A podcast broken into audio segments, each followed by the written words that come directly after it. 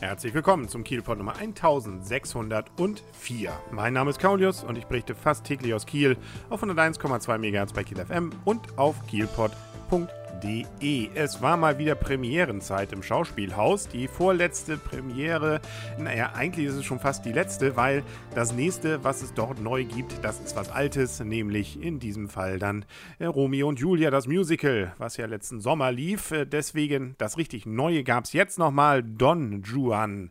Und äh, wer sich jetzt überlegt, hm, diesen Titel habe ich doch schon öfter gehört, das kann gut sein, weil Don Juan, der Frauenheld, zieht sich durch Literatur, Oper und sonst was schon seit Jahrzehnten, Jahrhunderten, muss man sagen. Das vielleicht bekannteste Stück ist Don Giovanni von Mozart, eine Oper, aber da gibt es auch Bücher, selbst aktuell noch. Also dieser Herr, der hat es schon nicht nur selbst faustig hinter den Ohren, sondern wurde auch schon viel interpretiert. Es gibt in dem Sinne auch nicht die Don Juan-Geschichte, sondern nur ganz viele unterschiedliche, die sich am ähnlichen Thema aufhängen. Nämlich der gute Herr ist, wie gesagt, jemand, der es gerne äh, mit Frauen treibt und zwar mit vielen, und zwar ständig und immer wieder und dabei wenig Rücksicht nimmt und äh, auch nicht nur Frauenherzen dann bricht, sondern insbesondere auch deren Ehemänner natürlich ins Unglück stürzt, deren Väter, also die von den Mädels dann äh, und und und. Also da gibt es eine Menge, was mit Verwicklungen und insbesondere unschönen Szenen dann verbunden ist, bis hin zu Mord und Totschlag. Und all dieses versucht jetzt dieses Theaterstück zu bündeln. Und zwar nicht einfach, sondern gleich dreifach.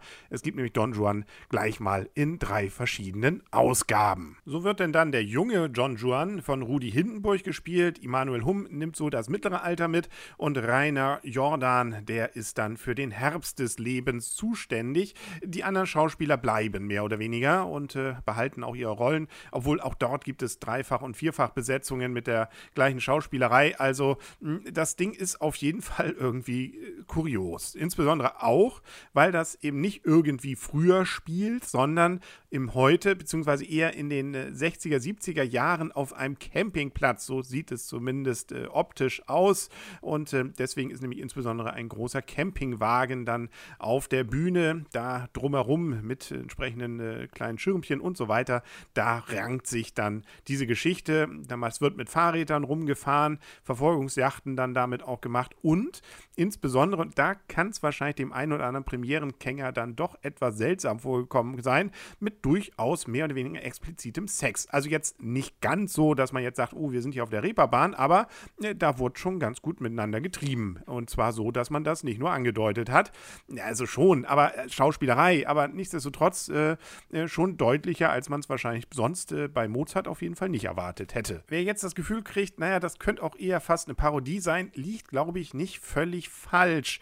Insbesondere wenn Zacharias Prehn auf die Bühne kommt und zwar immer äh, durchaus in, ja, wie soll man sagen, sowas ähnlichem wie ein Bikini. Äh, auf jeden Fall auch sehr seltsamer Frisur. Da merkt man schon, das ist nicht alles so ernst gemeint. Und deswegen gibt es natürlich an vielen Stellen auch viel zu lachen. Mein eigener Eindruck ist allerdings, dass einiges dann auch overacted bzw. schlichtweg albern wird und äh, die Geschichte dahinter und vielleicht auch die Message, die man damit transportieren will, ein wenig in den Hintergrund rückt und äh, eigentlich nur noch dem Spaß sozusagen dann Platz macht. Besonders dollen Applaus gab es übrigens für Yvonne Ruprecht, die spielte nämlich Leporello, den Diener, die Dienerin äh, von Don Juan und musste dann auch immer mal wieder zum Mikro greifen, um zu singen. Und zwar so im Stile von äh, Neue Deutsche Welle teilweise, auch wieder teilweise recht drastische Texte, aber, aber das hat es auch gut gemacht. Also jetzt ist sie keine große Sängerin, aber es passte auf jeden Fall in das Stück, wie natürlich schauspielerisch, denke ich mal, hier an keinem rumzumäkeln ist. Das wirkt gut und das äh, wirkt auch so, wie sich es wahrscheinlich die Autoren und die Regie gedacht hat.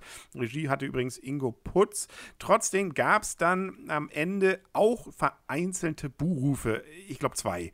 Also so gesehen darf man das jetzt nicht repräsentativ nehmen. Der Applaus ansonsten war ordentlich, wenn auch nicht völlig euphorisch.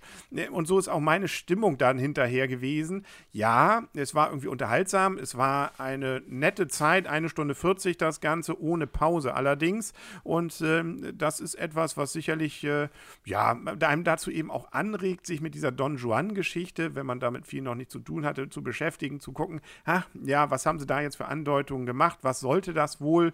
Man kann da durchaus über die ein oder andere Szene dann auch nachdenken, aber ich befürchte, es wird dann trotzdem nicht ein Stück im Gedächtnis bleiben, was man so lange dann immer noch in seinem Herzen bewegt. Da war der Sommernachtstraum, fand ich dann doch irgendwie besser aus einem Guss und äh, wenn man schon dieses moderne Setting auf was Klassisches setzt, dann irgendwie stimmiger als dies hier. Nichtsdestotrotz, äh, wie gesagt, unterhaltsam ist es, wenn man sich dann mit diesen teilweise etwas drastischeren Sachen auch anfreunden kann. Äh, wie gesagt, das ist immer noch nicht zu schlimm. Also da haben wir, glaube ich, Kampnagel und so weiter schon deutlich Schlimmeres in der Vergangenheit erlebt. Das ist jetzt immer noch äh, auf, äh, ja, wie soll man sagen, stilistisch hohem Niveau.